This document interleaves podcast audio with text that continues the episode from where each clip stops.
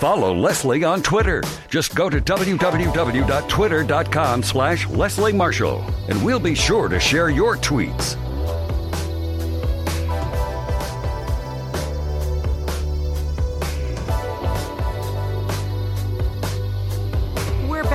Joining us in this hour is David Cooper. David's a senior economic analyst at the Economic Policy Institute, the EPI. They're a nonprofit, nonpartisan think tank created back in 1986, and they were created to include the needs of low and middle income workers in economic policy discussions. Now, David conducts both national and state level research where they focus on the minimum wage, wage theft, employment and unemployment, poverty and wage and income trends. And as the deputy director, he also coordinates and provides technical support to the Economic Analysis and Research Network. EARN, E-A-R-N, a national network of over 60 state-level policy research and advocacy organizations. More than a pleasure to have David with us. David, good afternoon and welcome. Happy Friday. Thank you for joining us. Thanks, Leslie. It's great to be here. We um, constantly uh, have been hearing, and we know that phrase James Carville uh, came up with when uh, he was running Clinton's campaign. It's the economy, stupid. And uh, there are a lot of people on the left that have been concerned about how well the economy's been doing. But then when you actually look, has the economy been doing that well? Well, Donald Trump, our president, likes to tell us it has. And we don't need to see the market fall because of a virus that we can't seem to contain. But analysis, a new analysis of government data, shows that actually, since Donald J. Trump took office, inflation adjusted income growth has slowed significantly across the United States. David, first, is this true? And, and, and second, tell us more about this and, and how come that's not what we're hearing? Yeah, I, so the the short answer is yes, it is true. Um, you know, Trump likes to talk about how great the economy is is functioning, but I think it's really only functioning super well for those who, for a particular portion of the population, namely the very wealthy. Um, when we look at the government data, and this is data from the U.S. Census Bureau, and we look at growth in median household income, so the household income of the typical U.S. family. Um, in the last two years of the Obama administration, household incomes were rising by about five and a half percent. So that's that's pretty good. But in the first two years of the Trump presidency, so looking at incomes in 2018 relative to 2016, that last year of, of Obama's uh, presidency, household incomes grew only 2.4 percent. So growth has slowed down considerably uh, in the Trump presidency for the typical household relative to folks during the Obama years. And I and I should say, you know, um, household incomes are still growing, so that's good, and that's you know largely a function of the fact that the economy has continued to grow. It's continued to stay sort of on the same trend that it was on uh, coming out of the Obama years. But the the problem is that even though incomes are still growing, prices are starting to rise a lot more significantly than they were in the Obama administration, in the Obama years. And so now, even though households may be taking in a little more income, paychecks may be rising a little bit, it's not going as far because prices are starting to pick up faster than incomes are growing. It, it, when we look at um, growth out of the 50 states, only two um, uh, you know, states saw an increase. That means 48 saw a decline in growth, and that's of real median household income. Uh, that's under the president, and that is in states that he needs, and actually that helped take him over the finish line in 2016 into the White House. Um, those, uh, those, some of those Rust Belt states, but certainly swing states, very essential in a general election coming November 2020. Pennsylvania, Wisconsin, Michigan, and Florida. Four states widely regarded as the key electoral battlegrounds. One, if not all four together, determine the 2020 presidential election. Uh, what does that mean, not just for Trump, uh, but for Republicans? And what does that also mean for the people in those states? Pennsylvania, Wisconsin, Michigan, you have a lot of union workers, blue collar union workers in those states as well. Yeah, well, it, it, it means that um, you know you've got a lot of broken promises for those folks. People who may have thought that uh, this president was going to uh, do something to help them when the reality is the only people that he's really done anything to help uh, have been the well off. I mean, you look at his signature policy achievement, and this is, you know, the president. Um, in collaboration with his his Republican colleagues on the Hill, you know, the one thing that they've gotten done has been a tax cut for the wealthy.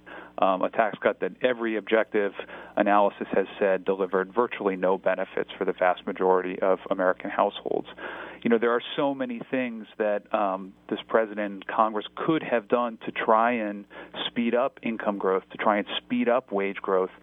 Things like um, boost, you know, passing some sort of infrastructure bill or expanding, uh, you know, healthcare uh, coverage, you know, like eh, passing the Medicaid, forcing the Medicaid expansion or advancing Absolutely. the Medicaid expansion. David, I hate to interrupt you. Hold that thought. We're going to come back and get your answer uh, on that. I had to cut you off there. We're up against a hard break. Back with David Cooper, Senior Economic Analyst at the Economic Policy Institute. I'm Leslie Marshall. Back in a moment. Leslie Marshall. Real people, real life, real talk. Give her a call now at 888 6 Leslie.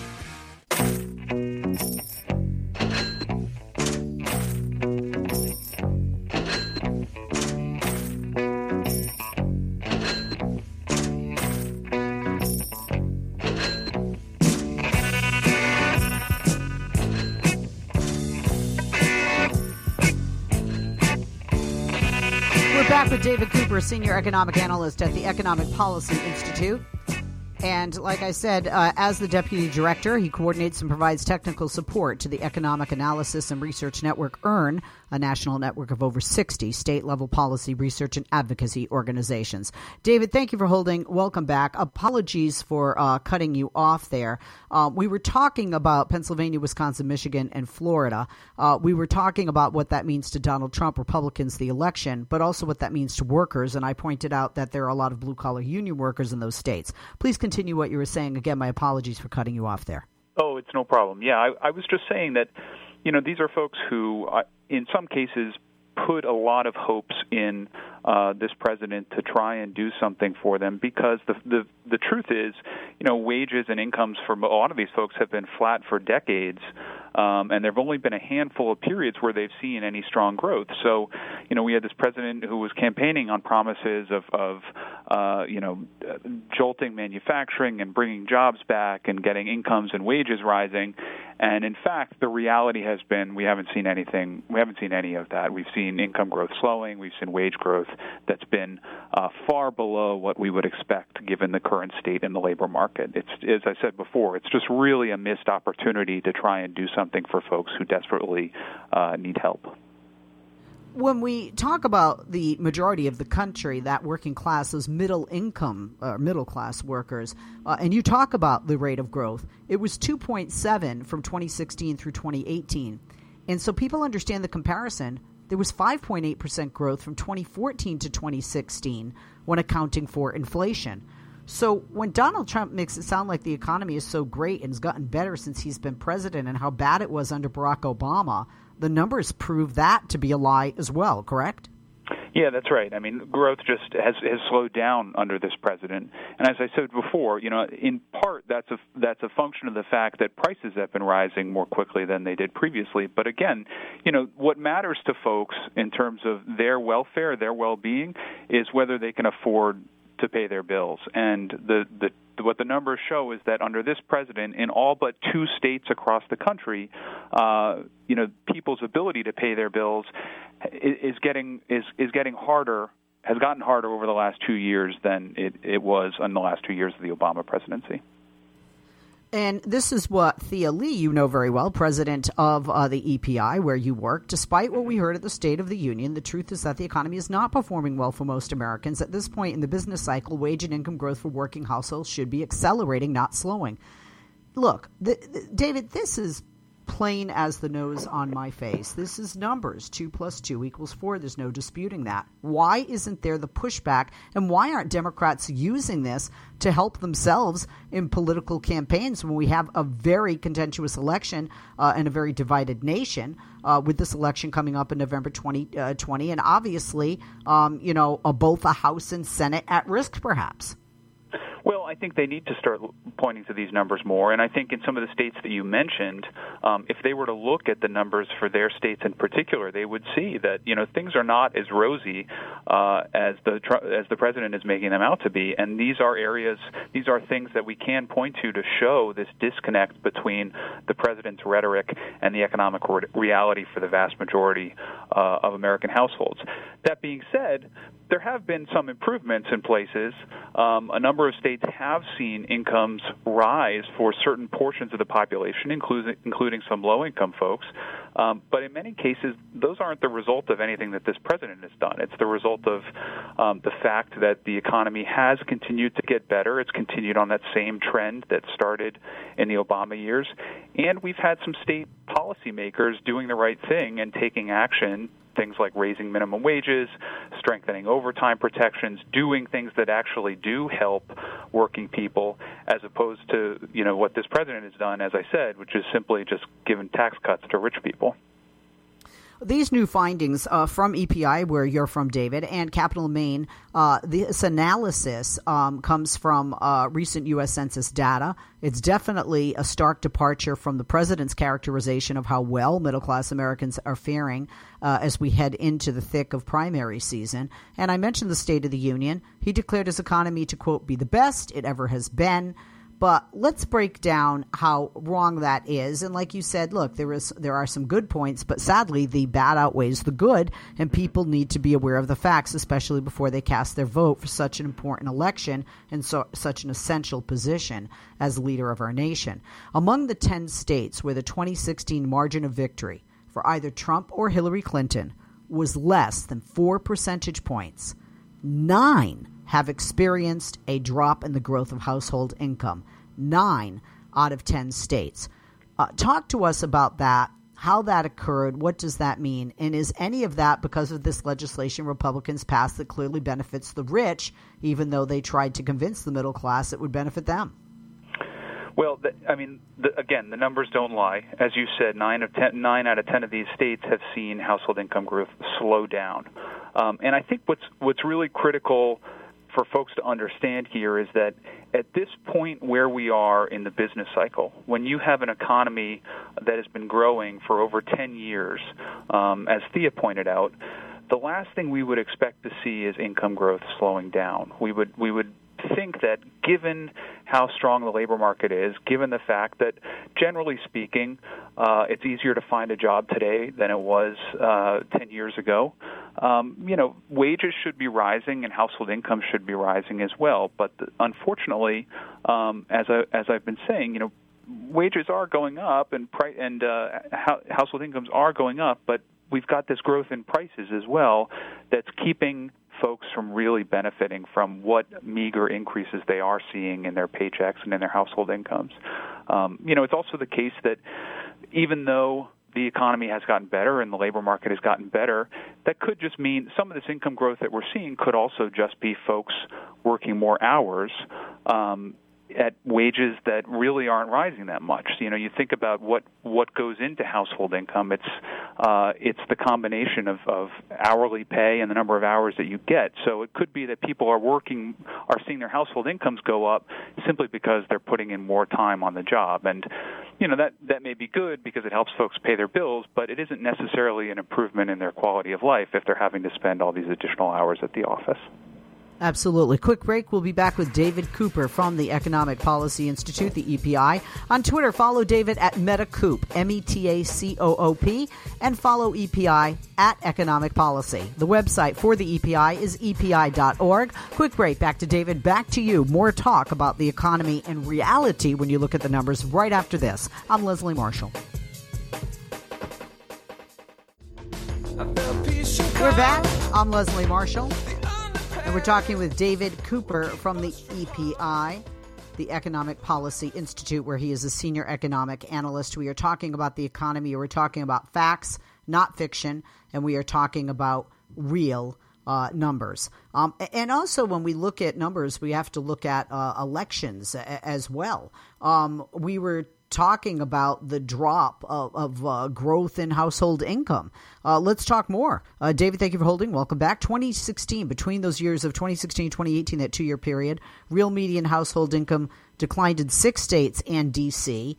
Um, and during the 2014 to 2016 Obama expansion, median household income declined in one state. Uh, and I say that because this is going to be essential. If Joe Biden ends up being the Democratic nominee, he was vice president uh, under Barack Obama uh, or alongside Barack Obama. He agreed with Barack Obama nearly 100%. And of course, Obama's been attacked by Trump and will be attacked even more in what happened during the Obama years. But again, painting the picture that, because look, you know, I'm a Fox News contributor. I'm one of the few liberals on Fox. And there really is a belief among uh, conservatives that the economy was in, you know, the gutter during the Obama years. Things were so terrible during the Obama years. What? I, I, first of all, I didn't feel that. I don't feel that Americans felt that. And the numbers just don't show that to be true. Yet it seems to be something that Republican voters believe, and Democrat and Democratic voters and candidates don't uh, argue against strongly enough, in my opinion. Yeah, you know, I, I think I think that during the early years of the Obama administration, obviously he came into office at you know at the in the depths of the Great Recession. So it's going to take a little while for things to get better. And I think you know even liberals would look back on the Obama years and and say that we we wish that growth had been stronger than it was during the recovery. Uh, and uh, you know I think that folks can can reasonably criticize, uh, you know, things like the size of the stimulus package. Was it large enough to accelerate growth the way that was really required? You know, could the Federal Reserve have done more to try and boost growth? All of these things are legitimate criticisms, but if you look at the numbers, the end of the Obama period, things were starting to get pretty good. You know, income growth was was picking up, job growth was picking up, wage growth was picking up, um, and as this analysis shows, those last two years of the Obama presidency, we we just saw income growth that was really starting to uh, get to levels that that translated into tangible improvements in people's lives. I mean, as we've been saying, 5.8 percent growth in those last two years. That's a pretty substantial change in people's welfare over a two-year period. Whereas in the last two years, we've seen that growth slow down. So folks now uh, aren't benefiting from um, policies or really lack of policies uh, that would have done anything to help the middle class when we look at uh, numbers, and we also have to look at when you're coming up to an election, you know, breakdown among states. Are they red states? Are they blue states? Were they pro Trump states? The decline in real median household income occurred in mostly red states Alaska, West Virginia, South Dakota, Wyoming, also in New Mexico. That's considered a long shot for Trump, and also in Connecticut, which is a, a blue state. Does that matter? Well, you know, I, I, I analyze the economy. I, I'm I'm not going to make big predictions about how this is going to affect electoral electoral uh, impacts, but you know, I think the truth is you can look, you can point at any of these states um, simply because we've had either declines in real income or slower growth in 48 out of 50. You know, in every single state, it's a letdown for folks. Um, you know, there are other periods we can point to, like the period in the late 1990s from 1996 to 2001 which was really the only other period in the last 40 years where we've had uh, a labor market as strong as the current one. Um, and at that time, household incomes and wages were growing much, much faster than they are today. So, I mean, that's another example, something we can point to and say, um, you know, if things were as great as Trump was claiming, why aren't we seeing the income growth? Why aren't we seeing the wage growth that we had the last time the economy and, and the labor market uh, right. was as good as as it is now. I mean that you know you, is, is another disappointment for folks. You uh, clearly, like you said, you're you know you talk uh, you're an economist. You talk economy. So let's stay on the economy and out of the politics because left or right, presidents uh, claim too much credit and sometimes even take too much blame, depending who's doing the finger pointing with regard to the economy. Is it true that even if we had no president, the uh, economy, the stock market would go up and down because a, a, lot of what we experience is based based on the international market? Is that correct? Mm-hmm.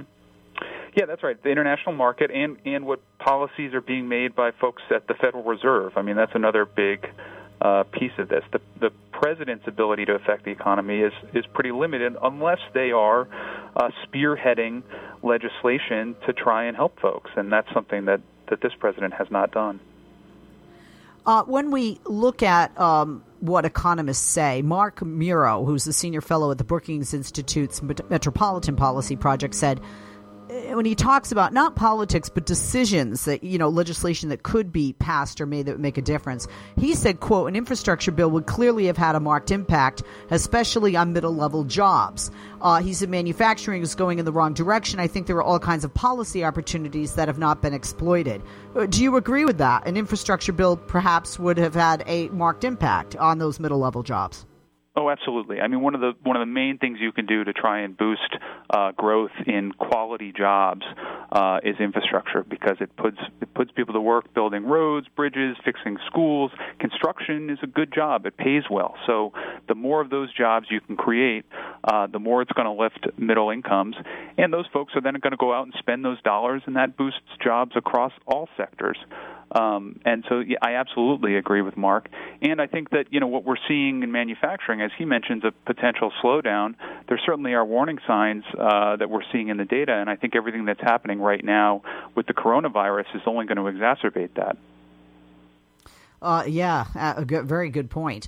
Um, you know, additional warning signs uh, for 2020. Uh, what do you see as additional warning signs? Uh, you know, for, for this year, uh, manufacturing uh, recession um, is uh, you know the lingering effects of the trade war both playing in in addition to coronavirus.